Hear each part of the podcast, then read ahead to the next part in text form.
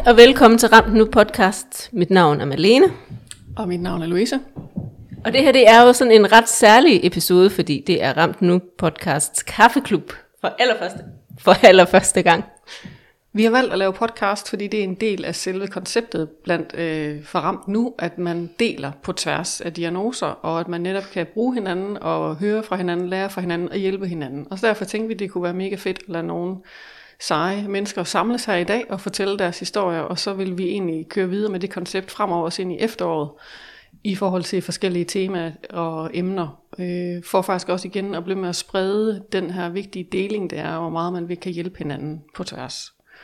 Og derfor så har vi nogle øh, gæster med, helt lavpraktisk med her rundt om bordet, der er lidt større dag, end det plejer at være, og vi har en med på telefon.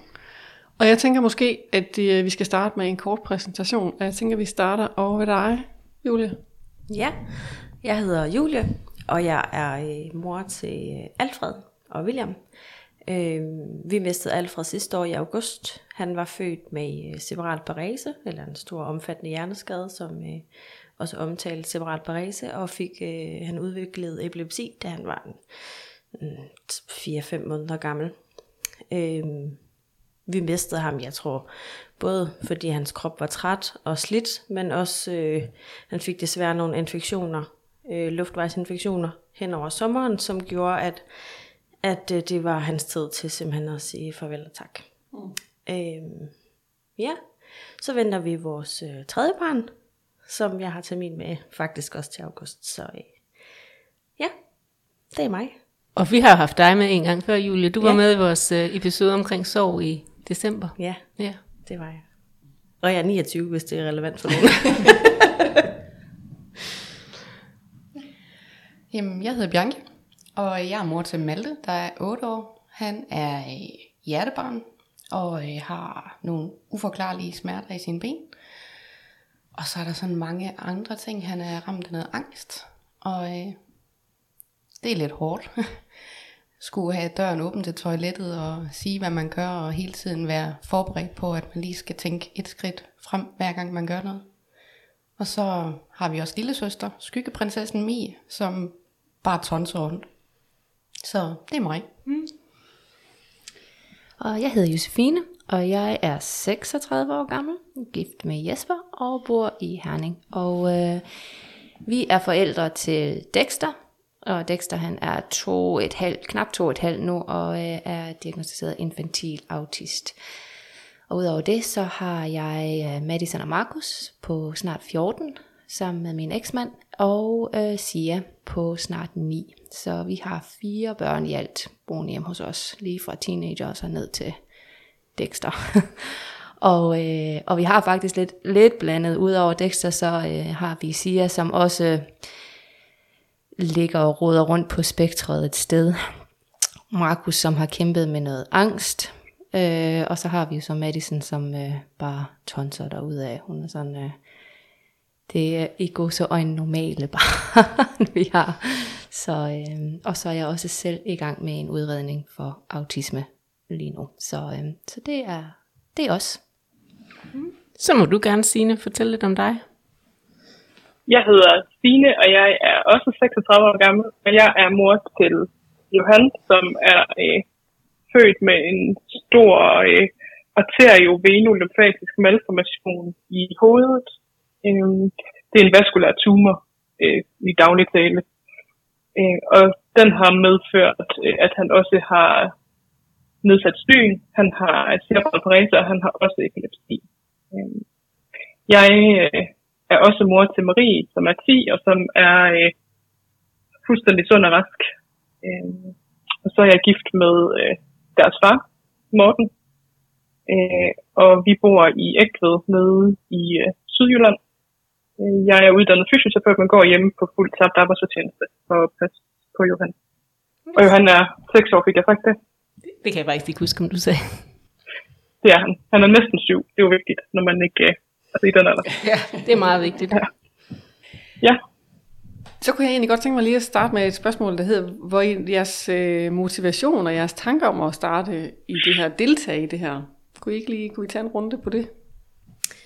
Øh, jamen mine tanker, det, jeg har jo været med før, og synes, det var en rigtig god oplevelse, og øh, vi har altid, nu siger jeg vi, altså min mand og jeg, jeg er også gift, vi har altid øh, brugt meget det der med at være åben omkring Alfreds øh, sygdomsforløb og vores, øh, vores liv, fordi vi lige pludselig opdagede, at når tingene blev svære, jamen så trak folk sig rigtig meget, mm. og, øh, og så har det ligesom været min måde specielt, ligesom at kunne dele ud af nogle ting øh, på Instagram eller på Facebook, sådan at venner og familie og bekendte og arbejdskollegaer ligesom var med. Øh, så man ikke altid skulle stå og fortælle alt muligt, når man mødte folk i Netto eller til en familiefødselsdag, men folk var på en eller anden måde opdateret. Øhm, og det har været super givende, både den ene vej, altså at give noget, men også at modtage noget, altså fra folk, der ligesom har kommet med tilkendegivelser.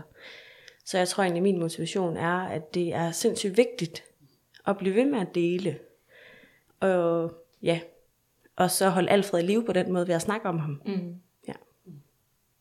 Jeg tænker egentlig lidt det samme som Julie. Øh, jeg synes også, det er mega hårdt, fordi at øh, Malte, han ligner jo en hver anden otteårig, øh, når man kigger på ham.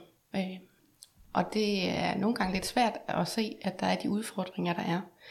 Og netop når man står nede i Netto, hvis der så kommer en og siger, jamen han smiler da så dejligt i dag. Ja, heldigvis der for det. Altså, hvad hvis han ikke gjorde, tænker jeg. Så derfor tænker jeg egentlig, det er rigtig rart også at kunne dele ud, og ligesom også vise de dårlige dage og de gode dage, i det omfang, jeg synes, det skal deles. Mm. Jeg er også helt enig i, hvad, hvad de andre to siger. Da vi fik Dexter, og jeg ligesom kunne se sådan helt fra start, at der var noget, der var anderledes her, end de andre tre havde været, der havde jeg behov for nogen, jeg kunne spejle mig i, eller noget, jeg kunne læse noget, eller høre noget, eller et eller andet, som, hvor der var nogen i samme situation på en eller anden måde som mig, som sagde, ja, det, det kender jeg godt, og det kunne jeg ikke finde. Øh, og jeg kørte sur i at høre hele tiden, ej, men sådan gjorde min også, hvor jeg tænkte, okay, sådan har ingen af mine andre gjort, så... Øhm, og så, og så den her lille øh, autist side i mig, så bliver jeg jo meget bit af, at jeg får en særinteresse, og jeg, jeg kører med den. Altså, jeg kan godt lide at dele ud, fordi jeg kan også godt lide, når der er nogen, der skriver til mig, ej, hvor er det dejligt, at jeg kan spejle mig selv i det her, fordi det mangler jeg. Så, øhm, så derfor lægger jeg både de gode, men bestemt også de dårlige dage, og de svære dage ud. Øhm, så hvis der er andre, der sidder i det, de kan finde det og sige, nå, men det er ikke kun mig, der har det sådan. Så ja. For mig, der handler det også rigtigt. Undskyld, afbryder jeg en. Nej, nej, det er fint. Nej. Øh, for mig handler det også om, øh, om det med åbenhed, som Julie øh, startede med at snakke om. Øh, jeg startede med at dele øh, Johans sygdomsforløb på Instagram, da han var et par måneder gammel, sådan bare egentlig talt som sådan en, en måde at dele øh, til familie og venner på, så jeg ikke skulle svare øh, på den samme sms fra øh, 50 forskellige, eller sende den samme sms til en masse forskellige, øh, når vi har været til kontroller på sygehuset. Øh, og det, øh, så altså, gennem årene er der så flere og flere, der er begyndt at følge med, og jeg har også øh, oplevet det her med at, øh, at blive kontaktet af, af andre, som, øh, som har børn, øh, med andre typer vaskulære tumorer, som har følt sig meget alene, fordi de ikke, det er en, en ekstremt sjælden sygdom, og man, øh, man har ligesom ikke en patientforening eller en, en gruppe, man sådan hører til i med de her vaskulære tumorer, så, så det har været øh, det har været enormt øh, rart, at, at vi ligesom har kunne hjælpe andre til ikke at føle sig helt så alene, fordi da jeg sad i vores øh, stationcar på vej hjem fra Odense den 28. juli 2015, og vi lige havde hørt Johans diagnose første gang, så googlede jeg selvfølgelig. Øhm, og så var det eneste, der kom frem på Google, det var mente du i stedet for prik, prik, prik. Og det gjorde jeg jo ikke. Men der fandtes bare ikke noget om det. Øhm, nogle steder. Der fandtes lidt om øh, andre slags øh, malformationer eller vaskulære tumorer, men der fandtes ikke noget specifikt det, Johan har. Øhm, og det gør der stadigvæk ikke, fordi at, at de her malformationer, de er lige så forskellige som, øh, som dag og nat. Så øh, selvom man har to, der har øh, hver deres malformation, så vil det aldrig være samme sygdom, de præsenterer sig med. Øhm, så man er meget alene i det, og derfor har det været, øh, for os har det været både øh, støttende, men også givende at møde, altså at kunne, kunne hjælpe andre, øh, som, øh, som var i lignende situationer, men også, også andre, som, øh, forældre til syge børn, ikke nødvendigvis kun øh, malformationsforældre, eller, eller øh, sådan den, altså nogen, som var i samme båd som os, men, øh, men den måde at kunne, øh, kunne støtte hinanden og kunne øh, finde et eller andet, en eller anden øh, trøst i, at der var en anden, som forstod, hvordan man har det. Øh, selvom det ikke nødvendigvis er det samme, ens børn fejler. Det, det tror jeg at det, der sådan har været, været det, der har er, er kommet til at give mening for mig igennem, øh, igennem årene. Og så handler det selvfølgelig også for os om at, at vise, at øh, altså, som de andre også fortæller, det der med, at der er både gode dage og dårlige dage. Øh, Johan han bliver aldrig rask. Øh, og det, øh, det giver nogle udfordringer, især nu, hvor han selv begynder at forstå, at han aldrig selv bliver rask. Øh, men vi har også et godt liv alligevel, selvom han er uhelbredeligt syg. Øh, og det vil jeg også gerne vise på Instagram, at man godt kan have. Så det vil faktisk sige, at I alle fire har oplevet, sådan som jeg lige forstår det, at øh, der var ikke noget hjælp at hente. Er det sådan lidt groft sagt, eller der bliver nikket? Det kan jeg se. Så det I er simpelthen ja. banebrydende alle sammen på det punkt, at der er simpelthen nogen, der mangler. Så kan jeg jo sådan som fagperson blive ret indineret over at tænke, var der, der ikke nogen, der startede med at tage jer i hånden hver især med de forskellige ting, I nu har oplevet? Absolut ikke. Vi oplevede, øh, tværtimod øh, oplevede vi øh, den her diagnosesamtale som sådan ret kaotisk. Øh, lægen var forsinket, øh, og da han så kom, så havde han travlt, fordi han skulle videre til en, en anden øh, samtale bagefter. Så vi, øh, vi blev næsten sådan, øh, det er det her og det her, og det kan man ikke gøre noget ved, og så skal I prøve at glemme, at jeg har sagt, at det er farligt, øh, og så ses vi om øh, næste gang, I kommer herover. Øh, og så kunne vi egentlig bare køre hjem øh, selv, øh, uden at ane, hvad ben man ligesom skulle lande på det. Og sådan har det været øh, gennemgående gennem hele sygdomsforløbet. Altså Johan var to uger gammel, da han blev syg. Nu bliver han snart syv, så det er jo syv år, som, øh, som dem, der ved allermest om Johans sygdom. Og vi har mødt rigtig mange gange, øh, at fagpersonale og øh, sundhedspersonale ikke aner, hvad det egentlig drejer sig om. Øh, eller hvad det egentlig præcis er, øh, Johans sygdom øh, betyder, eller påvirker, eller medfører. Altså, vi møder jo stadigvæk, til trods for, at Dexter er færdigdiagnostiseret i Skyby, øh, fagpersoner, som siger, ej, men det kan man ikke vide allerede nu. Det er der ikke noget, der hedder, og når jeg så siger, man er det ikke medfødt, er vi ikke alle sammen enige om, at autisme er medfødt. Jo, men det kan først ses, når de kommer i skole. Nå, men Nå, super. Og det var det, vi mødte i starten. Det, var, det kunne man ikke se, og det var han for lille til, og det var nok reflux, og det var nok et stramt tungebånd, og det var nok øh, kolik, og det var nok øh, dårlig tilknytning til mor og far, og det var nok... Jeg fik faktisk at vide af en person, ej, du har jo også tre andre børn, så har man jo ikke tid til at sidde på gulvet på samme måde og kigge på sin baby, vel? Det er nok, fordi du ikke rigtig har fået øjenkontakt med ham nok. Tak for den. Så ja, det blev vi rigtig meget mødt af. Der, det var først, da jeg bankede bort og sagde, det, nu gider jeg ikke mere af det her. At vi ligesom blev taget seriøst. Vores forløb med Malte, det er også øh, det er lidt længere, men øh, da han bliver født, der kan jeg mærke, at der er noget. Og øh, alle de beroliger mig og siger, nej, nej, du er bare førstegangsmor. Og den hørte jeg faktisk på i 10 måneder, indtil jeg satte mig ind til min læge en fredag eftermiddag og sagde, jeg kan ikke mere. Og øhm, han smed os på børneafdelingen, og han, han er den eneste gennem hele forløbet, der har troet på mig, lyttet på mig. Og øh, gennem alt det her, hvor man så finder ud af, at han har en hjertefejl, der er han faktisk 14 måneder før han bliver opereret. Og jeg tror faktisk, jeg har lige prøvet at sidde og regne igennem, at han er faktisk to og et halvt år før, at vi egentlig får en psykolog på. Den dag vi får at vide, at han har en hjertefejl, der bliver vi bare sendt hjem og får at vide, at I skal nok ikke lige google, fordi at Google siger ikke altid det rigtige. Okay. Det er bare svært at lave at google, ikke? Altså det, det, det er sådan en naturlig ting, at man gør det. Og, ja. Altså fuldstændig. Ja. Øhm, og man kan sige, at det der er på Google, det, det er ikke sådan relevant, men... Og heller ikke nødvendigvis rart. Nej. Det, nej.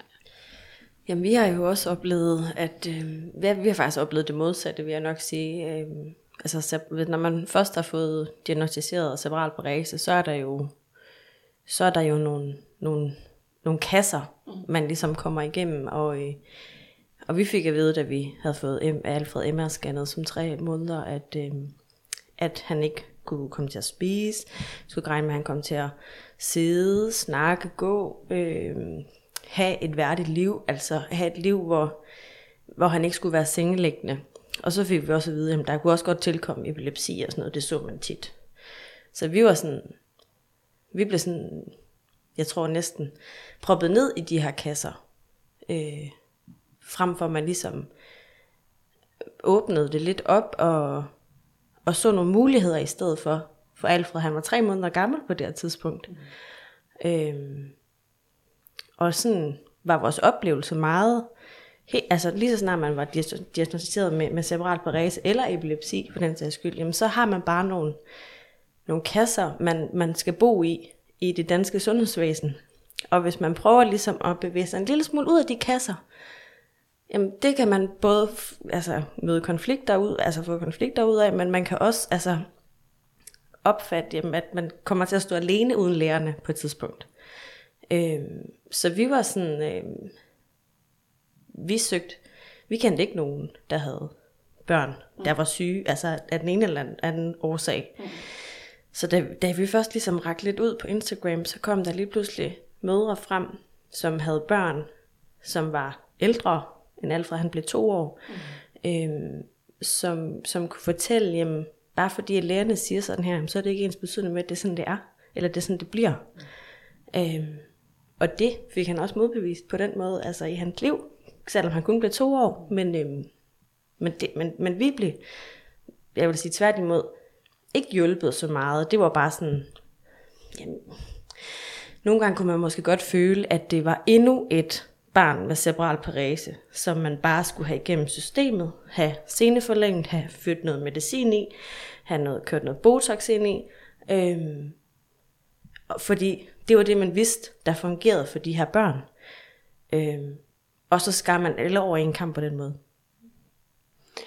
Jeg synes, der er nogle interessante ting i det, I siger med, at det er jo egentlig, og det har været vigtigt for Louise og mig, det der med, at det er forskellige diagnoser. Øhm, der sidder her altså et forældre til børn med forskellige diagnoser, men på trods af det er der jo rigtig mange ting, som går igen. Øhm, det synes jeg er helt vildt interessant, og, og ikke fordi jeg egentlig er overrasket over det, men det er bare, det, det bliver meget tydeligt, og det synes jeg, øhm, ja, det synes jeg er interessant. Der er jo mange, øhm, altså særligt det der måske fornemmer jeg, det der med ensomheden, i, det, i hvert fald i starten, og at der man bliver ladt meget til sig selv, og det kan jeg også kende fra min egen historie, altså at man, man har, man får de her ret grimme ting at vide, og så kan du blive sendt hjem, og så klarer jeg selv agt, ikke? Så, så det er også det, jeg lidt hører, I har oplevet. Der var ikke noget psykolog, Nej. eller noget, der blev tilbudt. Vi fik at vide, tværtimod, det tror jeg også, vi snakkede om i den forrige podcast, mm. at øh, den psykolog, som vi kunne have fået gavn af, var blevet sparet væk på Skyby. Mm. Men hvis Alfred derimod har haft en cancersygdom, jamen så var hele paletten sådan set til rådighed for os. Mm. Men øh, sådan blev det ikke. Vi fik hjælp fra kommunen faktisk. Der, øh, der vil jeg sige, øh, der blev vi grebet. Vi fik noget sovkrise øh, terapi faktisk, før han fik hans diagnose. Fordi det vi stod i, det var, øh, det var hårdt, og det, det er Jespers første biologisk barn, så det var første gang, han skulle øh, ligesom prøve det her fra start af. Så der kom en hjem til os 10 gange, tror jeg måske, og snakkede med, med os om, øh, om, hvad det var, vi stod i, og hvordan øh, vi skulle agere i det. Så, så, øh, så der, øh, der blev vi hjulpet, og når vi sådan ligesom først, da jeg ligesom først øh, havde ringet til kommunen så mange gange, de tænkte, åh, oh, jøsses, det er hende igen. Øh, så, så var der nogle ting, der ligesom gik lidt nemmere, men man skulle virkelig kæmpe for det. Øh, man skulle, jeg skulle virkelig sådan hele tiden holde fast i, at det ikke bare var mig, der var en dårlig mor. Øh, ja.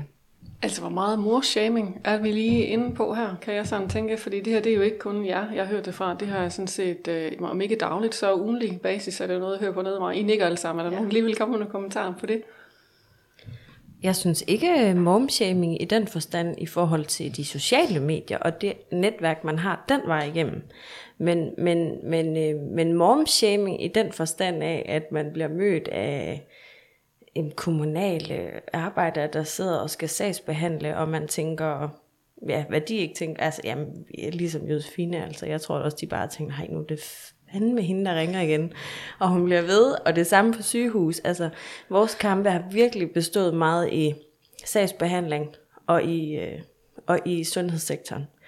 Øh, og jeg er helt sikker på, jo længere hen vi kom i Alfreds forløb, og jo mere vi ligesom begyndte at sige fra, men mand og jeg, altså, så blev der ligesom skrevet notitser, hist og pist, om at øh, mor øh, er ops på det, eller husk lige det, og, øh, og det kunne da godt give, give nogle knøbs den anden vej også, hvor man ligesom var uenig. Øh, vi blev så som til at troede med, at de ville stoppe behandlingen, hvis ikke vi gjorde, som de sagde. Øh, så, så på den måde, momshaming i, at man måske blev lagt lidt under skudsålen, fordi at man ikke skulle tro, at man var noget, bare fordi man var mor, og man troede, man vidste bedst. Men det gjorde man. Mm. Ja. Det synes jeg også, at det vi har oplevet. Øh, altså jeg vil sige, vi har været øh, ekstremt heldige kommunalt, øh, haft øh, gode og kompetente socialrådgivere langt det meste øh, af vejen. Øh, så der har vi faktisk 7. i 13 ikke haft så mange kampe, men vi har jo kæmpet rigtig meget øh, i systemet, øh, især sundhedssystemet, med, øh, altså, fordi vi har haft et barn, som fejlede noget, der ikke var nogen, der kendte øh, noget til. Så det der med at skulle argumentere en masse for, jamen jeg ser altså det her, og det, det vil jeg have, I lytter på. Øh, det har været svært at lære ligesom at stå fast i. Øh, indtil vi tilfældigvis øh, var indlagt, hvor en af lærerne så det, og så indlagt, hvor en anden af lærerne så det, så har der ligesom været flere og flere, der har sagt, jamen, det, det er rigtigt, hvad mor og far siger, det er ikke bare noget, de finder på. Øhm, men vi har mødt rigtig meget den der, det kan jo ikke passe, at det er sådan. Øhm, og det, det skal man godt nok have, have is i maven for at kæmpe imod, når der står, øh, altså især i den der sådan ret autoritære lægeverden, hvor man øh, så, hvor man skal ture og, og være ligeglad med, om det er en øh, reservelæge eller en overlæge, der siger tingene. Fordi hvis ikke man er enig, så skal man kunne sige fra. Og det, det jeg kender jo også Julies historie, og vi har snakket lidt om det, at det kan bare være enormt svært at sige fra. Og man kan hurtigt blive stemplet som den der øh, over-MC øh, mor, som bare vil have sin vilje. Øh, og det er virkelig ikke særlig rart at gå med den viden, øh, når man også har et sygt barn. Så jeg tænker både som Julie og Signe siger, der er det der på sygehusene, hvad der står i notaterne, når man får dem, mor siger, mor gør, den har godt nok også ramt hårdt. Øh, og det gør den stadigvæk mange gange, fordi at vi netop stadigvæk har de her ben, der generer rigtig meget. Som man stadigvæk ikke rigtig kan finde ud af at være. Øhm, hvor man også bare må stå fast og sige, det er det vi ser. Det er det vi oplever. Og som vores fys også så fint har sagt, der har ham i hånden flere gange i ugen, hun mærker også nogle ting, hvor lægerne måske ser dem 5-10 minutter og vurderer ud fra det. Nu, Dexters, øh, det er jo ikke en sygdom, Dexter har. Han har jo et andet styresystem, så der er jo ikke noget målbart i det, som Dexter han øh, fejler, hvis man skal kalde det det, eller altså det, der, der er svært for Dexter.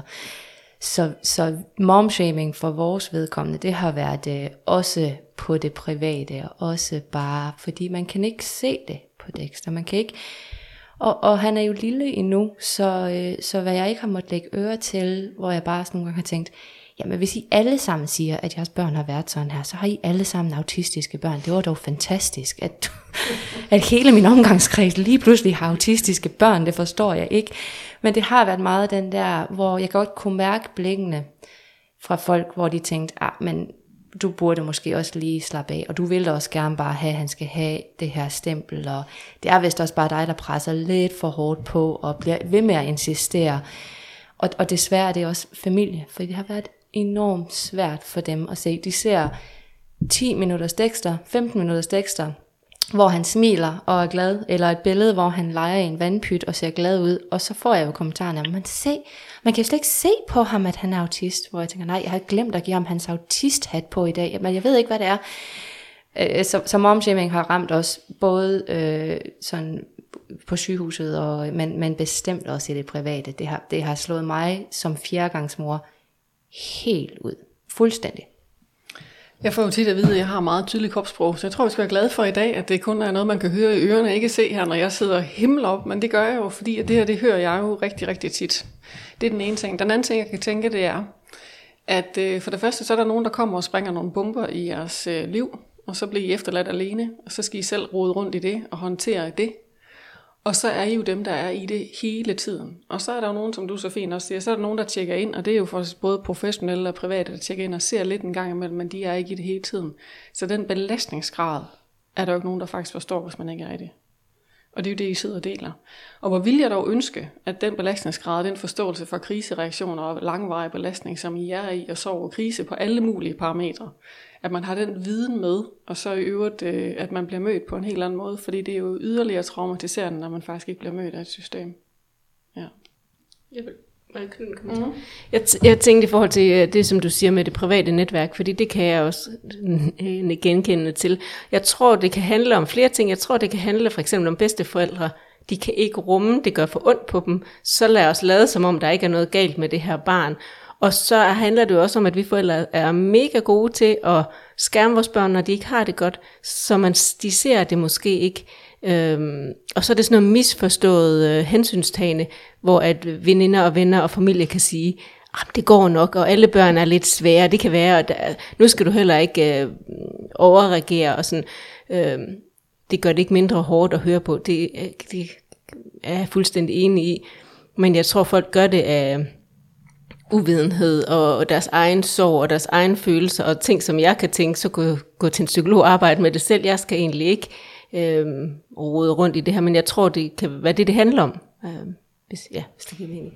Det er enormt stor grad øh, kommer fra et kærligt sted. Det er mm. jeg godt klar over, at folk de siger de her ting til mig, fordi de tænker, så sætter vi lige et plaster på. Ja, lige øh, præcis. Ja, vi sætter et plaster på her, fordi så fortæller vi egentlig, ej, prøv at høre, det, det bliver bedre i morgen men det er at, øh, at negligere de ting, jeg kommer med. Når mm. jeg kommer og siger de her ting, så er det ikke, fordi jeg vil være vanskelig. Det er ikke, fordi at jeg gerne vil trække folk ned i et sort hul, men det er simpelthen øh, fordi, at jeg har behov for at få luft for de her ting, og så har jeg behov for, ikke nødvendigvis, at de forstår mig, men de bare siger, hold op, må det være hårdt, eller øh, du ved, kan, kan du bruge mine skuldre til at græde på, eller hvad det end det er, i stedet for det der, du ved, ej, plaster på, plaster på, uha, og meget dansk, ikke? og så skal vi helst ikke røre ret meget mere ved det. og det er jo egentlig ret simpelt, ikke? Der skal faktisk ikke så meget til. Det er faktisk ikke ret meget, man egentlig bare gerne vil have at vide af dem omkring en, eller dem omkring sig, vel? Nej, nej. Ej, det er, altså faktisk jo, jo mindre, jo bedre, egentlig bare. Men, men når man ikke bliver mødt og hørt og forstået, så øger det jo ensomheden. Altså det gør mere ondt, og det gør tingene værre. Nogle gange kunne det bare være rart, at de bare siger, du gør det faktisk godt. Ja, ja. ja. Altså, vi har jo, vi har jo virkelig været igennem nogle, øh, nogle ture, hvor, øh, hvor sådan noget som at sætte plaster på et åbent benbrud ikke fungerer. Men er det, vi oplever hele tiden, og så igen ligegyldigt næsten, hvor man kommer hen. Jeg tror, det handler meget om, om man tør gå ind i rummet med mm. dem, man sidder med, eller lige møder, eller altså... Øh, jamen, det var helt enormt ensomt, både at få en diagnose på sit barn, men, men da Alfred ikke længere var her, så tror jeg, at folk, de, øh, de øh, gør, gør lidt det der sådan typisk dansk, og uha, så bliver vi lige stående, hvor vi står, i stedet for at tage skridtet, og, øh, og det bliver endnu mere ensomt. Men også, øh, man behøver ikke altid at blive mødt med øh, men det skal nok gå, eller det skal nok blive godt, eller vi skal, I skal nok komme videre, eller sådan alt muligt. Det er ikke det, man altid har brug for at høre. Nogle gange, så kan man godt bare sige, hold kæft for noget lort, punktum. Mm. Mm. Og så bare stoppe den der. Og specielt også efter, at vi ligesom venter en nummer tre, det er der enormt mange bekymringer i. Øhm, men folk har altid brug for ligesom lige at drysse lidt sukker henover øh, for, for ligesom at løfte det lidt. Så det skal nok gå, ja, det, det, det håber vi virkelig. Men hvis ikke det gør, så er det også, altså, så er det, så er det noget, vi skal dele med. Og I har nogle erfaringer, at det faktisk ikke nødvendigvis går, så det er jo faktisk netop som du siger sværere at få det at vide, ikke? og så er det jo falsk trøst, fordi man ikke kan holde ud af, hvad er på den anden side. Lige præcis. Ja. ja. Der var en gang en, øh, for nogle år, eller en del år siden, hvor jo han var rigtig dårlig, der var gået infektion ind i hans øh, ind i hans tumor, øh, og han øh, endte med at skulle have antibiotika i 8 måneder, øh, før han sådan var over den der infektion. Og mens han var rigtig dårlig sådan, i startforløbet, og han var indlagt, øh, så var der en, der sagde til mig, men husk, Signe, I kommer stærkere ud på den anden side. Og så havde jeg bare lyst til at give hende en lussing. Altså sige, jamen det, det kan da godt være, men det har jeg faktisk ikke lyst til. Hvis jeg kunne slippe for det her, så kunne jeg faktisk godt undvære at blive stærkere på den anden side. Og så jeg ville da hellere ikke blive stærkere, og så have et barn, som ikke ligger i en hospitalseng og får antibiotika i drop, og måske ikke overlever, øh, inden jeg vil blive stærkere af det. Altså, den, den er, det er så misforstået, og jeg er fuldstændig enig i det der med, at det handler om at skulle, øh, skulle give plaster på, eller sådan prøve øh, at gøre et eller andet, fordi man selv ikke kan, altså dem, der siger det til os, ikke kan være i det. Mm. Fordi der er jo sådan en, en desperation, øh, og det, ja, det kommer fra et godt sted, men, men øh, som, øh, som de andre også rigtig fint siger, så har man nogle gange bare brug for, at der bliver sagt, jamen, det kan jeg godt forstå er noget lort, og så ikke mere. Ikke noget men, eller ikke noget sukkerdrys, eller ikke noget glimmer, øh, eller altså, man bare får lov til at blive anerkendt i, at det er faktisk øh, nogle dage virkelig ikke overhovedet øh, særlig lyserødt eller glimmeragtigt at være i sådan et, øh, en hverdag, som, som den, man lever i, når man har et sygt barn. Nej, så er der den der med, hvor er det dog godt, at det lige var hos jer, fordi jeg er godt nok simpelthen så stærk, og var I bare gode. Og så var nødt til at gøre en pointe helt klart til dem, der lytter med. Når man har et sygt barn, så har man ikke noget valg. Nej. Eller det vil sige, det har man. Man har to valg. Man kan vælge at sætte sig over hjørnet og blive siddende der. Det hjælper ikke noget. Eller man kan vælge at være der i det omfang, som jeg kan høre, alle er og ved, for alle inden for klinikken er. Og så gøre alt det arbejde, der er i det. Og man har ikke noget valg i det. Og det er benhårdt arbejde. Altså, der er flere, der har sagt til mig, øh, vores dage, de svinger meget op og ned. Og på de dårlige dage, hvor de kigger på mig og siger, huha, hvordan, ej, hvor er det, det er godt nok flot, du stadig står på benene, hvor jeg tænker, jamen, jeg har jo ikke rigtig noget valg netop. Altså, jeg kan, jeg kan jo ikke bare sige op og, og så finde et andet job. Nej. Jeg blev spurgt af vores socialrådgiver, jamen kan du blive ved med at holde til det? Og jeg tænkte, jamen, har, altså, har du en anden mulighed, du kommer med i dag, eller hvad? Hvilken kommer du for? er det? Ja, ja uha, den har jeg ikke læst om, den paragraf. Kan du vise mig noget nyt? Og så kan jeg godt se på hende, hun blev sådan helt rød. Hun er også meget, meget ung, meget sød, men meget ung. Så siger hun, ej, det var et dumt spørgsmål. Så siger ja, det, den lader vi lægge der. Men det er jo mega godt, at I er med her i dag og, og, og fortælle jeres erfaringer. Og nu bruger jeg lige det Louises udtryk, det der med at opdrage netværket, fordi det, det, det er hun jo fuldstændig ret i, at det er jo det, vi skal gøre. Fordi der er så mange, jeg tror det er, som du siger, Julius, det er sådan noget dansk. Altså vi kan bare ikke finde ud af hvad er det sorte, og det sorte, jeg kommer forud.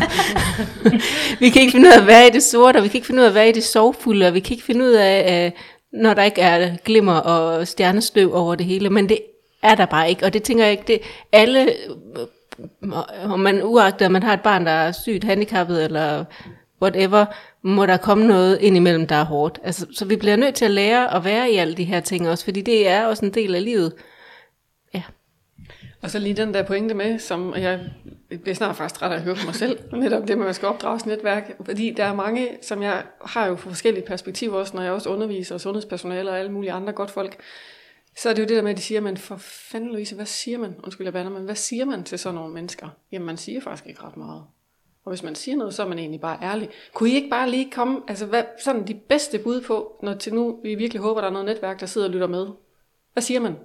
Og vi skal ikke lave sådan en, hvad man ikke siger, fordi så gør folk det helt forkert. En, hvad siger man? Helt simpelt. Vi har allerede den der, det er noget lort. Jamen, jeg synes, det er rigtigt, som Bianca sagde. Du, I, gør det, I gør det godt. I gør det mega godt. Slut. Altså. Jeg synes også noget af det, som er, øh, som er rarest, eller det, som er, er bedst at høre fra andre, det er den der anerkendelse af, at dels man ikke har noget valg, og dels af, at, at det, det, altså det, det behøver ikke at, altså man behøver ikke at få at vide, at det skal nok gå, men, men den der, ja, den der anerkendelse af, nej, jeg kan godt forstå, at du ikke har det godt, eller jeg kan godt forstå, at det er frustrerende lige nu. Der behøver ikke at komme øh, en eller anden øh, længere sætning bagefter, men bare, jeg kan godt forstå, prik, prik, prik. Eller jeg kan godt forsøge at forstå, fordi det er jo ikke altid, de kan forstå. Mm. Øh, heldigvis, øh, tænker jeg faktisk. Mm. Men, men den der øh, anerkendelse af, at, at de ikke behøver at prøve at gøre det bedre for os ved, med, ved at sige ting. Mm et, ligesom om ord er lidt fattige i sådan en sammenhæng. Der er jo ikke nogen ord, man kan sige til jer, og whoopty, så fik I det bare bedre, og alt gik over. Jeg tror faktisk nogle gange, det er egentlig også bare vigtigt at sige, at de, man behøver ikke altid sige så meget. Hvis du møder mig, så siger jeg ved ikke rigtig, hvad jeg skal sige. Præcis. Og det er faktisk også i orden. Fordi elefanten står sgu lige midt i rummet, og det er de færreste, der ligesom tør at gå ombord i den, eller hvad fanden man siger. Og du siger bare lige til, ikke? Og hvis der er noget, jeg kan hjælpe dig Ja, med. lige præcis. Du skal bare ringe. øhm, og det, det er ligegyldigt, hvor tætte man er, om det er familie, veninder, venner, kollegaer. Altså, øh, der er mange, der ikke magter at tage fat om elefanten i rummet. Mm. Og det kan være enormt øh, ensomt at sidde i, hvis ikke man gør det. Så jeg tror, nogle gange har man egentlig også bare brug for at høre, jeg anerkender dig, jeg ser, at du er her. Jeg ved, at jeg har det dårligt. Øh, Jeg ved ikke, hvad jeg skal sige til dig, fordi jeg har ikke noget, der ligesom kan gøre det godt for dig lige nu. Mm. Men så er man anerkendt, at man er der, eller hvad man skal sige. Ikke? Ja. jeg er først begyndt, hvis, nogen, hvis nu det er nogen, der, altså, som ikke er sådan der tætte tætte på mig, som spørger, hvordan har I det? Så er jeg begyndt at svare, jamen bortset fra det åbenlyse, Ja. så har vi det okay. Eller så har vi det Godt fint. svar. Fordi så bliver den der, jamen der er den her kæmpe store elefant i rummet, som jeg faktisk, som du godt ved er der, som jeg godt ved er der, og det behøver vi måske ikke at gå ind i nogen af os, men den er der. Og udover den, hvis vi ser bort fra den, og alle de faktorer, den bringer med sig, så har vi det fint. Så har vi det okay. Øhm, og det, ja, det er jeg faktisk begyndt at svare. Den tror jeg, jeg låner det, det, ja, gør endelig det. Men det er altså også bare et, undskyld, men lorte spørgsmål vi i Danmark. Altså, jeg er ikke opvokset i Danmark, det kan man måske høre, hver gang jeg siger i Danmark. Men øh, det der med, hvordan, hvordan går det? Altså, svaret er jo ja. fint, lige meget, lige meget hvordan det går. Ja. Det er det, der forventes. Mm. Jeg kan huske første gang, der var en, der spurgte, hvordan går det? Og jeg så ligesom åbner op for, hvordan det går. Og jeg kan bare se, de tænkte, shit, det var det, jeg ikke det, jeg spurgte om. Du skulle sige fint, jeg skulle sige godt, og så skulle vi ligesom gå fra hinanden igen. Så jeg synes, øh, hvis ikke man vil vide, hvordan det går, så skal man ikke spørge. Det er lidt sjovt, fordi at den har jeg også tænkt på et par gange, for der er tit nogen, der stopper sig. Hvordan går det? Så begynder min hjerne at tænke, altså mener du spørgsmål, eller vil du bare have det rosenrødt? Ja, det er ligesom at sige, hvordan er vejret i dag. Ikke? Jeg tror faktisk, jeg er, sådan, jeg er nået til et sted nu, hvor jeg sådan, det gider jeg simpelthen bare ikke køre på længere. Altså, jeg, jeg er sådan, jeg har besluttet mig for, jeg vil være ærlig. Og så må folk stå og soppe i den vandkyt, hvis de synes, de ikke kan magte det. Men så skal man lade være med at spørge, Præcis. Fordi det, det, kan, det er simpelthen så anstrengende. Fordi folk ved sgu godt, at det ikke går godt. Jeg har mistet mit barn, altså. Mm. Men, men lad være med, det er det der med, lad være med at prøve hele tiden at skal gøre det godt for mig. Men du ser jo godt ud nu, Julie. Tak. Det er den. Men kan du ikke mærke det er også lidt, nu Jo. ser du jo godt ud, så Ja. nu, nu er det nok. Og jeg er jo nu er det nok jeg er over. nej, jeg er glad, og ja, nu skal vi jo have et nyt barn. Ja. ja. Og øh, Nej, jeg skal have et barn mere. ja, ja. Så øh, ja, der er øh, rigtig mange ting i det. Jeg tænker på... Man når også et, undskyld, man når også et punkt øh, i den her, øh, altså, den her tilværelse som sygdomsforælder, hvor man, man ligesom rammer sin bullshit limit, ikke? Altså, True. og så, ligesom øh, Julie siger, så, så gider man ikke være høflig længere. Når der bliver spurgt, hvordan går det, så, så, så øh, gider man ikke at pakke det ind. Man gider ikke tage hensyn til, hvad den, der spørger, føler eller havde forventet. Man har brug for, ligesom, at det er ens egne øh, følelser, der får lov til at få luft. Ikke? Og det, øh, det, det sådan øh, arbejder vi også øh, herhjemme også øh, nu, at øh, dem, der sådan er tæt på os, hvis de spørger, så får de også øh, vores ærlige fortællinger. Øhm, og det ved de også godt, så nogle gange så øh, lader de jo være med at spørge, og det er også okay. Yeah. Og det, altså, men man når bare til, ja, til et punkt, hvor den der bullshit-grænse, den er, øh, den er nået. Men det er jo også lidt sjovt, du siger det der, Signe, med at tage hensyn til, for det er faktisk det, altså omverdenen beder en om. Så til trods for, at man står og har det svært og i en pressesituation, så skal man tage hensyn til folks berøringsangst og, og folks, øh, du ved, og det er bare oven i, at man selv går og kæmper med nogle ting og har det svært, at man så ligesom også skal bære dem igennem det her.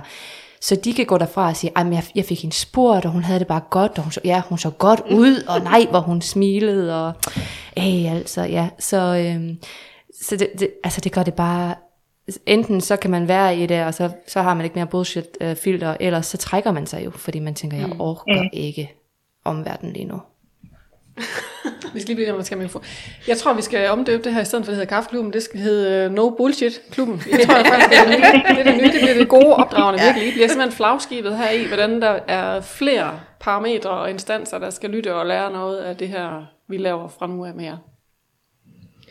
Det, det jeg vil sige, det var, jeg tænker måske det her um, manglende anerkendelse og spejling og ensomhed, tror I, at, at, fordi det oplever vi alle sammen, tænker jeg, tror I, det er derfor, at der er så mange af os, der har brug for øh, et netværk med ligesindede, ligesindede, ligesindede. Øh, tænker I, det kan være derfor? Det var et meget ledende spørgsmål. Og svaret er helt enkelt. Ja, Ja. det er et klart ja. Ja, ja. ja. Ja. Altså, vi troede jo, vi var de eneste i hele verden, der havde et sygt barn, dengang vi fik diagnostiseret Alfred. Altså, mm. tænk, vi kender ikke nogen, der har et handicappet barn. Altså, hvad fanden gør man? Mm. Øh, lige indtil, at vi ligesom valgte at skulle informere familie og venner og bekendte og sådan noget om, om vores... Altså, det er vi lige pludselig stød i. Vi er jo lige blevet gift, øh, øh, og i foråret, og Alfred kom øh, nogle måneder senere, og jeg har fået pacemaker i graviditeten også, og mange ting skulle ligesom breakes. Og, øhm, og jeg tror bare, det, det gjorde, at man ligesom var nødt til at, og vi lavede et skriv ud, at det var sådan her, vores liv så ud, og så, øh, og så endte vi jo faktisk ud i, at, at der var nogle mødre, som ligesom øh, meldte sig på banen og sagde, "Jamen, altså, I er ikke alene. Jeg har også et, en datter øh, med cerebral parese, har haft epilepsi, verden ligger åbent for hendes fødder, altså, øh, og så lige pludselig, så finder man ud af, hvor kæmpe stort netværk man kan få. Altså, det er jo vanvittigt, hvor mange sygdomsforældre, der sidder og hunger efter at snakke og se og møde andre ligesindede. Altså, det er vildt, og det er rørende, og det er, det er mega fedt. Mm. Er det fordi, bliver lige optaget, er det fordi, det sådan skal gå på tværs af, at mangler det at gå på tværs af diagnoser, eller der er, kun, er der kun hjælp til nogle specifikke diagnoser, eller hvad, hvad tror du der? Altså, øh, vi oplevede jo, øh, vi, boede, vi bor i en by, øh, Hørning, og øh, vi oplevede faktisk, at øh, vi, vi fandt ud af, at vi boede lige ved siden af, øh, eller næsten, øh, sådan en lille kilometers afstand fra en familie, som også havde en pige med cerebral parese. Øh, vi havde sågar den samme sagsbehandler og de, den samme fyser ergo, der kom hos os. Øh, men der var ikke nogen, der ligesom informerede os om, at vi boede spytklat fra hinanden, og vi ligesom kunne snakke sammen, eller mødes, og, altså, øh, og få noget med hinanden. Nej, de måtte ikke orientere til os om, at vi faktisk boede lige ved siden af hinanden, og havde mulighed for at kunne mødes og spare med hinanden, øh, fordi sådan var deres regler internt. Så, så vi, der gik virkelig lang tid, før vi fandt ud af, at gud, vi bor skulle lige ved siden af hinanden, og vi har børn, der fejler det samme. Øh, men, men sådan igennem de sociale medier kunne, fandt hun mig, og sådan, gud, når bor I også i Hørning? Jamen det gør vi. Ej, altså skal vi jo mødes. Og vi er mega gode veninder den dag i dag, og øh, mødes nogle gange, om- eller en gang om ugen, eller hvordan det passer at gå en tur, og få snakket om alle de her ting, som fylder stadigvæk, selvom øh, de lever deres liv med deres pige, og vi ikke har Alfred længere, men, men vi, kan, vi, kan, vi kan spare, og vi kan se os selv i hinanden, og øh, det er mega givende. Men, øh, men man føler virkelig, at man er helt alene. Mm. Ja. Altså, øh, jeg t- kan ikke huske, om Malte var opereret, eller om det var lige efter, men øh, der gik jeg ind og tænkte, er jeg bare alene? Øh, for jeg følte mig alene. Og der meldte jeg mig ind i Hjerteforeningen, øh, og de har også en børneklub. Og det er også fint, men der er også øh, nogle ting, det, vi har lige været på nogle ture og sådan noget, men det er jo ikke altid, at han magter at skal på nogle ture. Øhm, og man kender ikke rigtig nogen omkring en, der har det lige sådan som en. Øh, så derfor er det øh, dejligt, der er noget online, hvor man ikke behøver at skal ud af huset, når det er de dårlige dage. Men man er også bare alene i det. Det, øh, Altså hvis man ikke passer ned i en kasse, som er lavt til det, man nu slås med, så, øh, så bliver det ensomt. Altså det er der, man mangler. Vi, altså der er jo rigtig, rigtig, rigtig, rigtig meget om autisme. Øh, alle mulige vegne, og autismeforeninger, og der, og der er vældig stor belysning på det, men det er jo nogle meget stereotype kasser, og hvis man ikke passer derned, så, så, øh, så står man alene med det. Så når man kommer med en lille dreng på Dexters alder, så får man at vide, om vent, vent lige lidt, kom lige tilbage, når han er fem, så, øh, så kan vi hjælpe jer. Så, så kan vi godt snakkes ved om det. Fordi han, han er for lille nu, det passer ikke. Han, kan ikke, han passer ikke i vores kasse, vi har aldrig set det før. Øhm, og det passer ikke, hvis man kigger lidt uden for Danmark, i USA og andre steder, så, så ved de jo godt, at det, det kan ses helt fra fødsel af. Så, så det blev rigtig ensomt. Øhm, det var derfor, jeg ligesom søgte ind på, på de sociale medier, for ligesom at finde nogle andre der, fordi at jeg kunne bare ikke, det var det vi mødte hver gang, altså også kommunen, uha nej, vi, det, det kender vi ikke til i den alder. Så kalder vi det noget andet, tilknytningsforstyrrelse. Jamen det, var- det var det, det hed. Jeg tror også, altså vi, Jeg synes også, at du kører sige. Jeg synes også, vi oplevede øh, det der med, at, øh, at der ikke er en forældreforening eller en patientforening, hvor man kan hente hjælp i. Øhm, så, øh, da Johan så fik øh, diagnoserne CP og epilepsi, der var han øh, faktisk, tænkte, der var han to og et halvt, da han fik de to, eller, da han fik de to øh, diagnoser. Øhm, og så meldte vi os selvfølgelig ind i CP Danmark, og vi meldte os ind i Epilepsiforeningen. Men alligevel så passer han bare ikke ind, fordi det er jo ikke, altså han har øh, heldigvis øh, en ret mild grad af cerebral parese. Han har ataktisk cerebral parese, det vil sige, at han har ikke spastiske arme og ben, men han har øh, en konstant rysten på øh, hænder og arme og ben, øh, og en ekstremt dårlig balance. Så, så det har jo, øh, selvom han havde diagnoserne, eller har diagnoserne ved siden af, så har det jo stadigvæk været den her malformation, der har været hovedsygdommen, og været den, der gjorde hans liv til noget rod. Øhm, og så passer man alligevel ikke sådan helt ind i de foreninger, der så er. Fordi så laver øh, CP Danmark, de laver jo en masse aktiviteter. Øh, der er øh, udflugter øh, alle mulige steder hen, og man føler bare ikke, at man, eller, og der er kurser og alt muligt med Elstadsfonden, og man føler bare ikke sådan 100% at man passer ind der heller, fordi at det er jo ikke det, der er det største problem, og det er ikke, altså det har vi i hvert fald oplevet, at, at selvom man så får øh, en kasse, hvor 1% af Johan passer ned i, så er det stadigvæk ensomt. Øh, og det er helt klart også en af grundene til, at, øh, at de sociale medier har været så, øh, så brugbare for os. Men tror du måske generelt, at, de, øh, at patientforeningerne tit ikke Øh kan ramme øh, målgruppen, fordi det måske mere handler... Øh, ikke så meget om diagnoser, men mere personligheder, og, og børn, selvom de har samme diagnoser, kan de jo være ven, meget, meget forskellige. Så måske, at det egentlig kan være svært for en patientforening at ramme så bredt, og måske det bliver mere på det personlige, og det egentlig er nemmere at finde øh, i det personlige netværk, eller på det sociale netværk, at det, det er lettere der at finde det, man har brug for. Det tænker jeg absolut. Jeg er fuldstændig enig, øh, fordi at det er netop kun en del, der passer øh, på hjerteforeningen, og alt andet passer jo ikke rigtigt i nogen patientforeninger. Og der kunne det bare nogle gange være rart, øh, at der var noget, og det er jo det, man så finder på det sociale netværk. Øh, men også bare øh, generelt bare sådan noget som mødergrupper. Mm. Øh, ja, vi var jo fuldstændig, øh, altså, det var en fantastisk gruppe, men vi havde bare de ekstra udfordringer i den.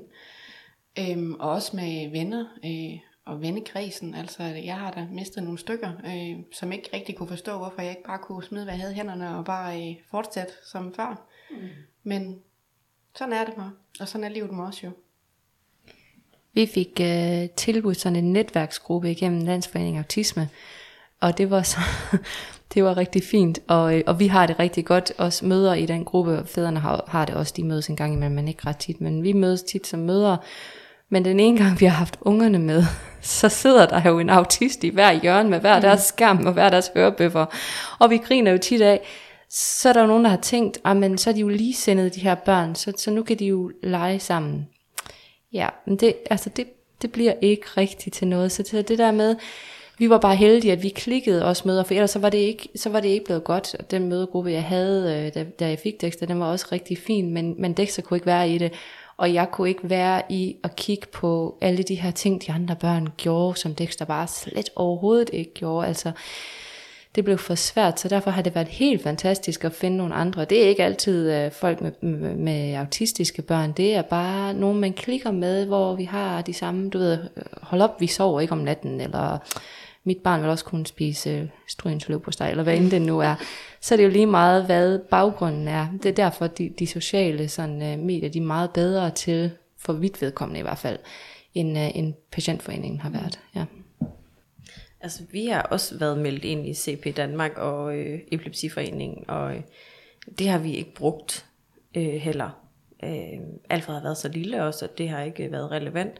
Vi har så til gengæld haft rigtig stor glæde af Elsasfonden, som er en privat fond for, for øh, mennesker, børn med familier med cerebral parese ind på livet. Øh, men jeg kan sagtens følge sine i, at jeg tror da helt sikkert ikke, Johan han havde, eller de som familie havde fået særlig meget ud af at deltage i nogle af de der familieweekender, som vi har været på, fordi det har jo handlet meget om stramme led og hofter, der er på vej ud af deres hofteskål og sådan noget. Altså sådan helt basic inden for cerebral parese.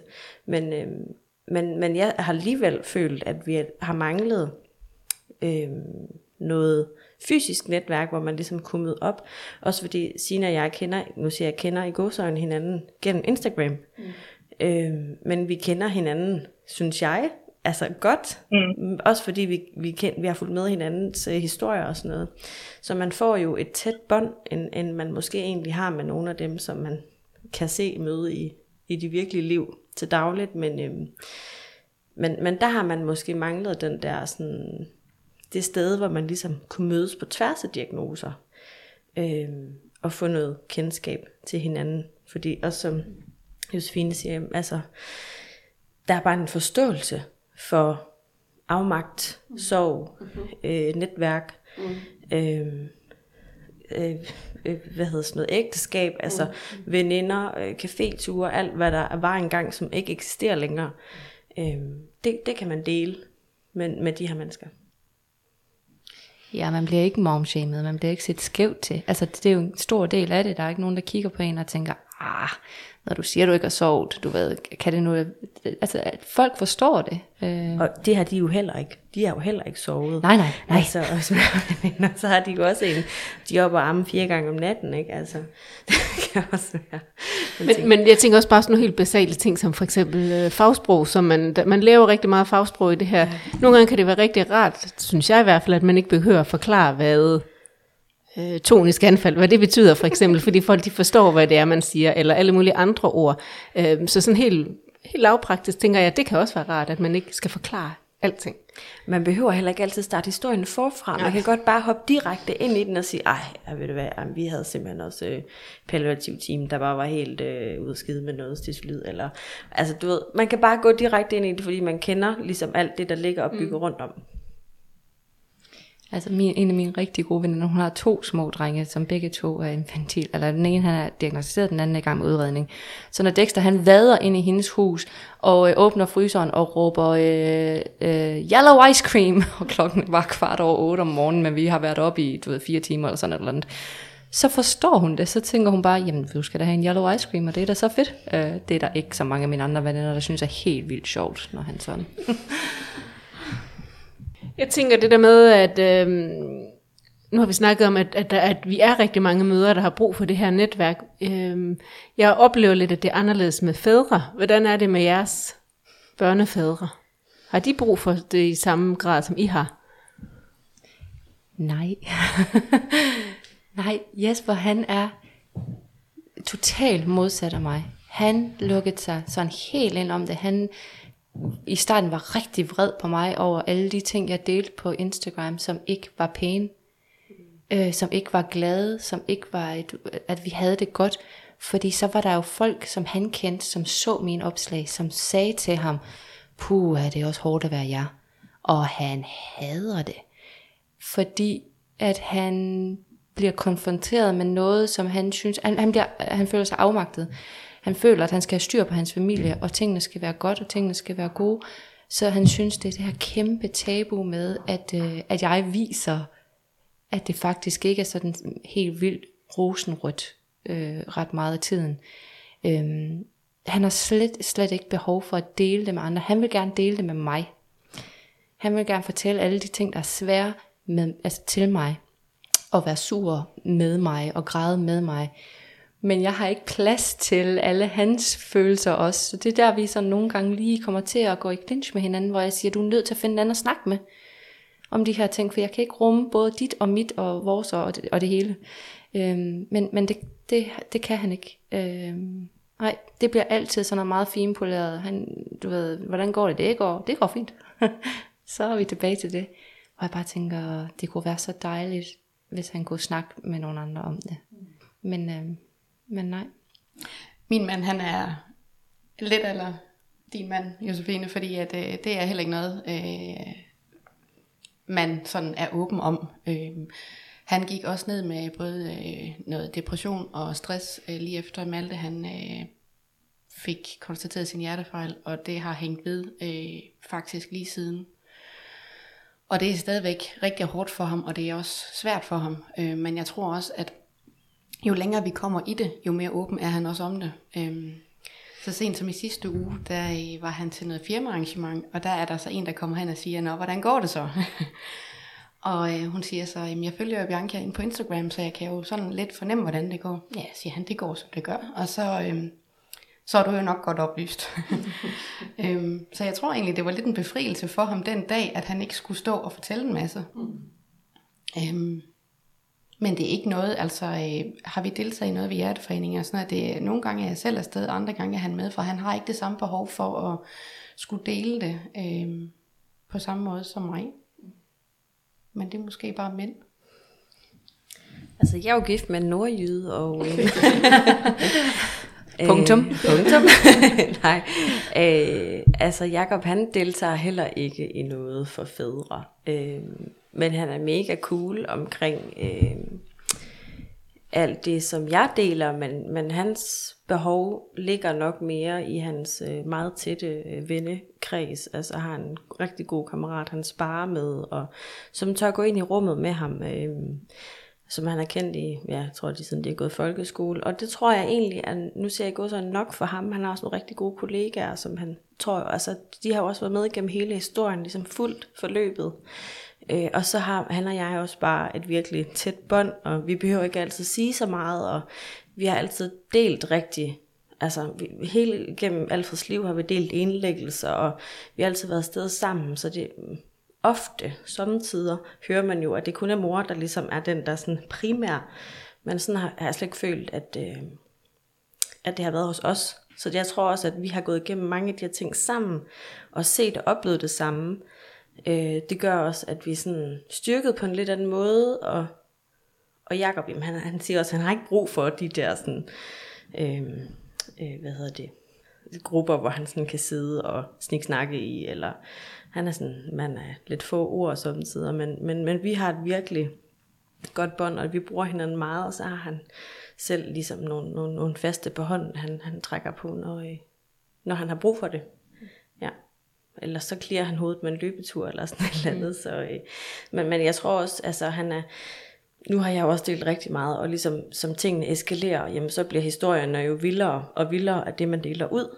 Øhm, men han deler også ud, men han er nok mere sådan øh, billeder af at være den stolte far. Ja.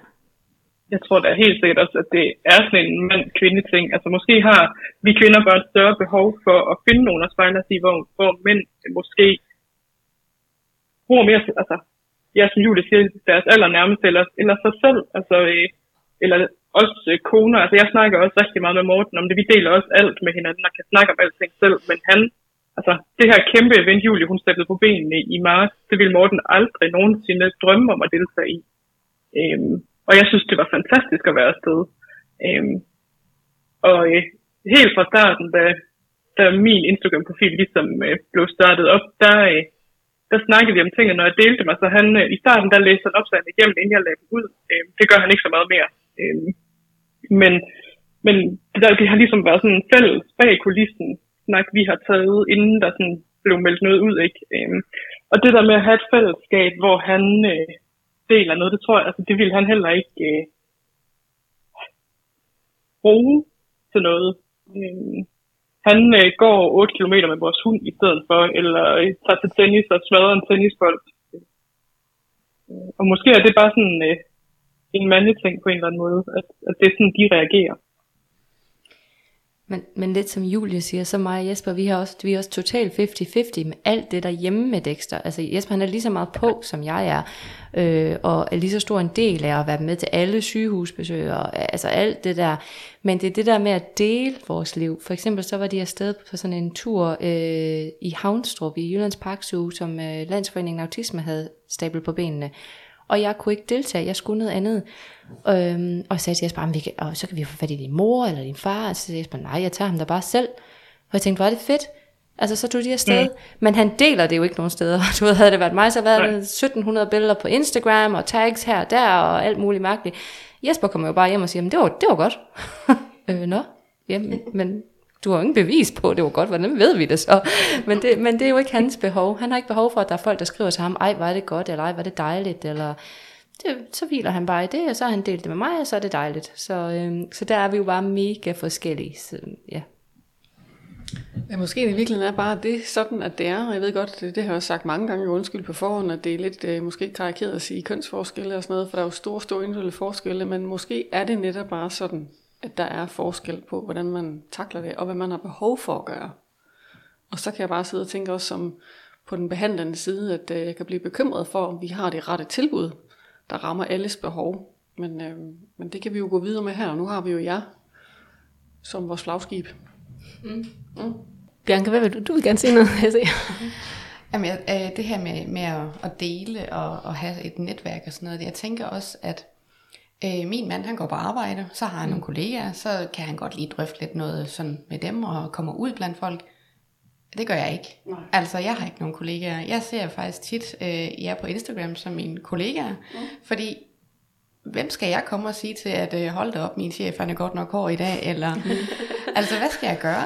Altså, så tit når jeg kommer hjem, så har jeg en masse, jeg har lyst til at fortælle Stefan, og det kan jeg godt se, det har han egentlig ikke lige sådan, fordi han har jo egentlig klædet på arbejde i dag også. Så det er nok også den forskel der.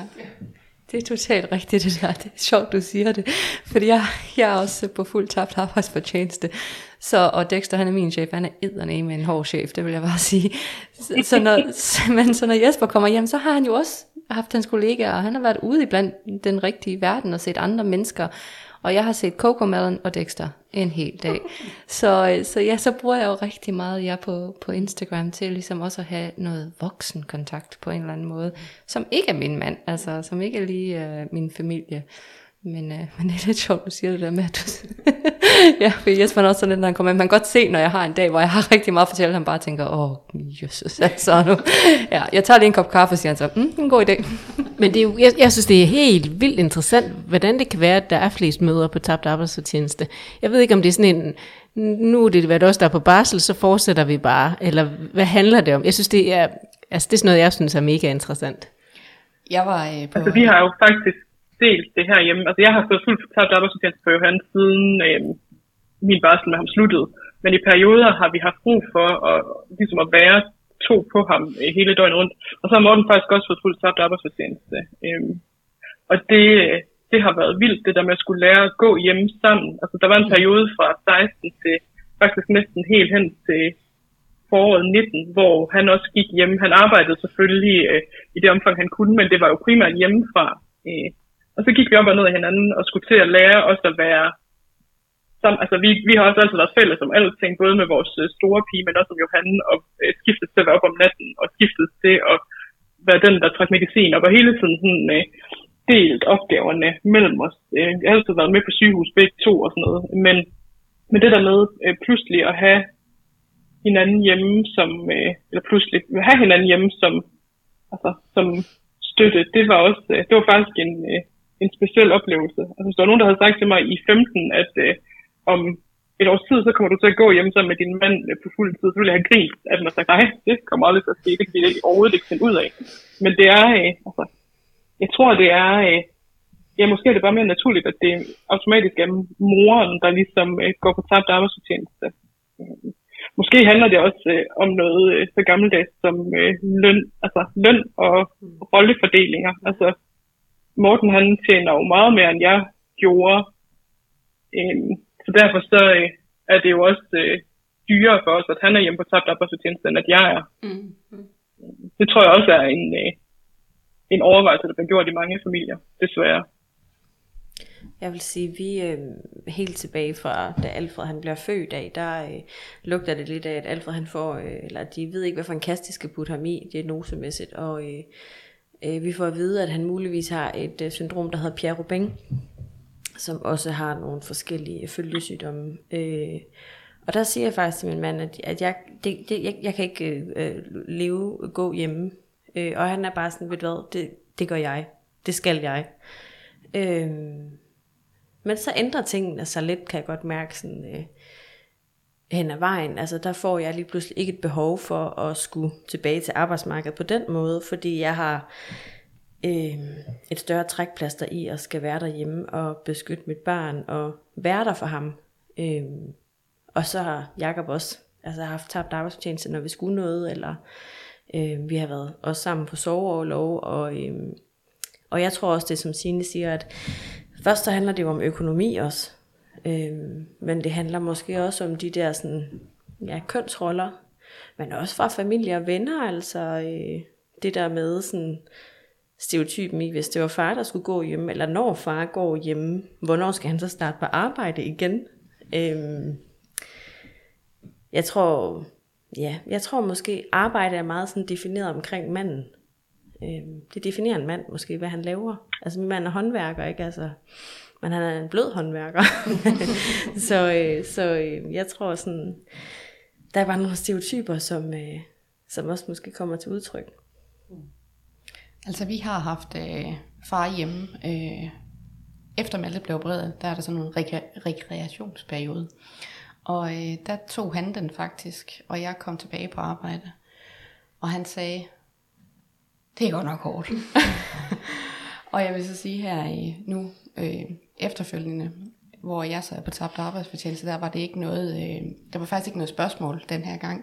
Jeg tænker også, at ved os kom det også lidt til udtryk for, efter hans øh, depression og stress, øh, så var det bare mest logisk, det var mig, der tog den den her gang. Øhm, og jeg tænker også for mig selv, for jeg kan tydeligt huske det pres, jeg var i, hvor at øh, man er på arbejdet, og man har dårlig samvittighed over, mm. at, hvad man har efterladt hjemme. Og når man så er derhjemme og prøver at drage fuld omsorg, så har man monster dårlig samvittighed over for sine arbejdsopgaver.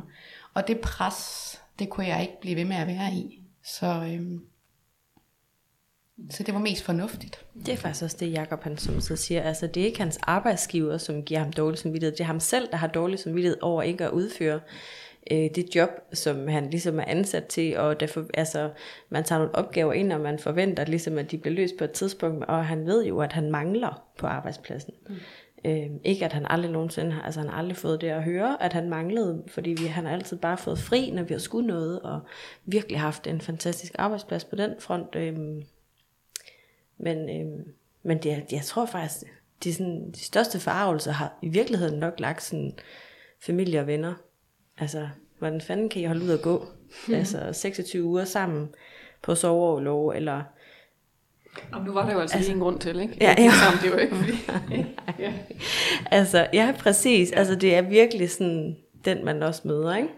Øhm, ja.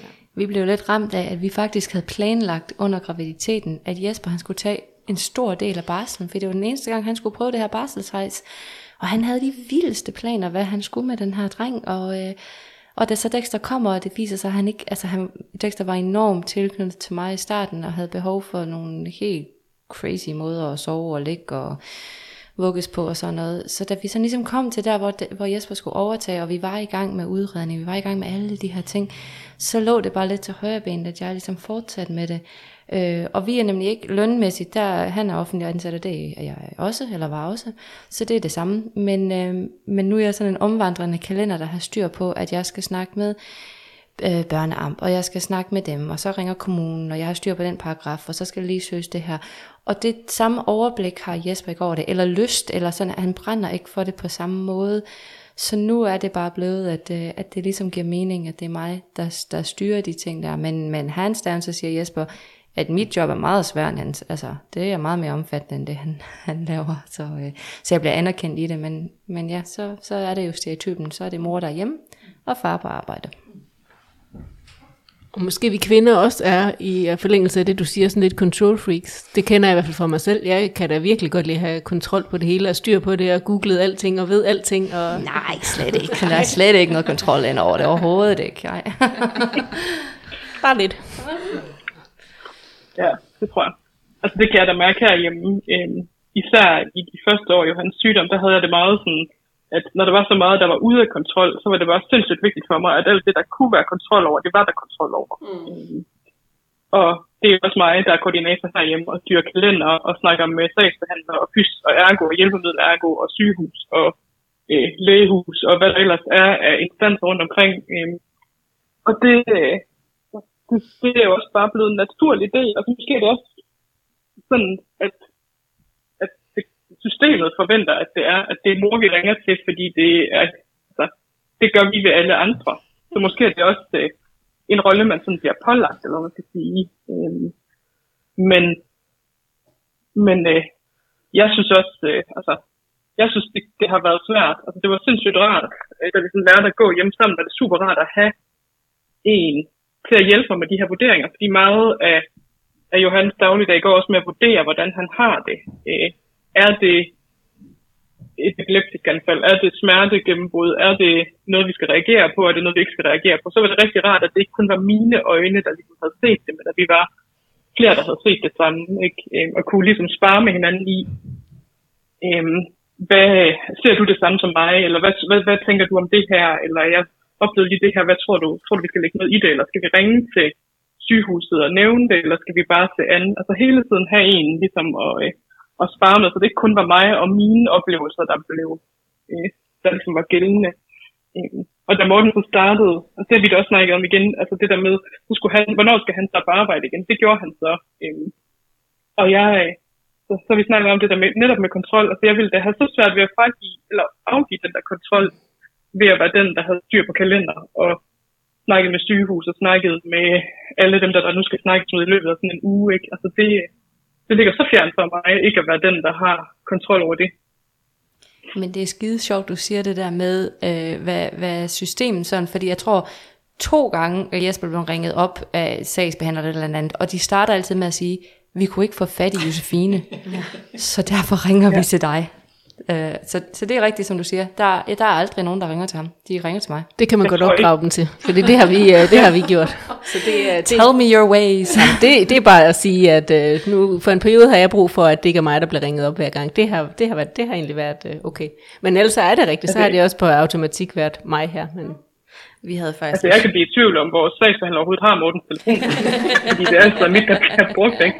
Um, og hvis der er noget, altså han, øh, han er i en øh, proces med at blive selvstændig, og der har været nogle ting, altså nogle øh, ting omkring tabt arbejdsplads, han havde brug for at vide, så er det blevet sendt til min mailadresse, som, så jeg kunne give det videre til ham, i stedet for at gå direkte til ham. Ikke? Og det er jo skørt, men det er virkelig sådan, jeg tror, tror også, der er rigtig meget i, at det er sådan en, altså sådan fungerer systemet bare. Det er mor, vi, vi, øh, vi giver det til mor, så har hun styr på det. Så mor har styr på alting. Vi havde... tror, jeg, sådan, og sådan tror jeg egentlig, at, at, at, at øh, altså, at opfattelsen er i alle familier, også øh, familier, så, hvor, det ikke er, altså, hvor der ikke er sygdom, men at mor er den, som styrer det hele, og har styr på det hele. Vi havde en lidt sjov episode, hvor Jakob han skulle have Alfred ned til vores eget lægehus, øh, fordi han skulle tjekke hans infektionstal, og øh, stod dernede, og de kunne ikke finde hans tid i, øh, i systemet, fordi øh, Jakob oplyser hans CPR-nummer, som vi siger jo mange gange i løbet af en uge. Øh, og så bliver han bedt om at ringe mig op, for lige at klire det med mor, øh, hvad hans CPR-nummer nu er. Så han ringer til mig, og jeg er helt forvirret, så siger han, er det ikke hans CPR-nummer? Øh, jo, jeg siger, hvorfor ringer du? Jamen det er fordi, øh, sekretæren beder mig lige om at ringe mor op, for lige at sikre sig, at, øh, at det var hans CPR-nummer. Sådan, ja, men øh, måske har hun tastet forkert, og det havde hun så. Lidt pinligt. og han ringer jo bare op, fordi han tænker, ja, fint nok. Men altså, der kan man virkelig bare se sådan, bare tænke, der står en dum far her ved skranken, og han aner ikke, hvad for et barn han er med. Men, øh. Ja, er vi overhovedet sikre på, at det er hans barn? Ja, det tror ring jeg ikke. til mor, ring til mor. Jeg tænker, at vi kunne snakke virkelig, virkelig længe nu, men, men øh, jeg tror også, vi skal til at begynde at runde af, og vi mødes jo igen om en måneds tid. øh, jeg synes, det har været helt vildt godt i dag. Jeg synes, at de har været mega seje, alle sammen. Øh, jeg tænker, ja, det har jeg virkelig snakket om, Louise og mig, men jeg tænker, hvis der er nogen af jer, der lytter med, som, som har nogle emner, I kunne godt tænke, eller I godt kunne tænke, at vi tog op her i øh, vores lille kaffeklub mødergruppe, så, så send en øh, besked til os på Instagram eller Facebook eller en mail til os. Øh, så kan det være, at vi tager det med, og ellers så øh, finder vi på et eller andet. Ja, det vil bare sige stort tak herfra. Der er jo masser af fantastiske emner, og emner, der bliver ved med at vise sig, faktisk lidt overraskende stadig for mig, at vi stadigvæk i 2022 skal snakke om de ting, men det viser bare igen, hvor vigtigt det er. Og stor tak og stor respekt for jer, I stiller jer frem. Og det tænker jeg, det bliver kun godt herfra, og der kan kun komme noget super godt ud af det her, også for andre. Så det går vi videre med. Nu tror jeg, at tiden er, at øh, vi siger tak for i dag, mm. og så skal vi spise alle de lækre ting, der står på bordet foran os. Ja, det skal Så øh, vil du ikke lige lave en afslutning? Jo. Tak for i dag, og husk, at I kan følge os på Instagram og, vores, og Facebook og på vores hjemmeside ram.nu. Ja, det var vist det for i dag. Tak for i dag, og tak til jer alle sammen for at være med. Selv tak. Selv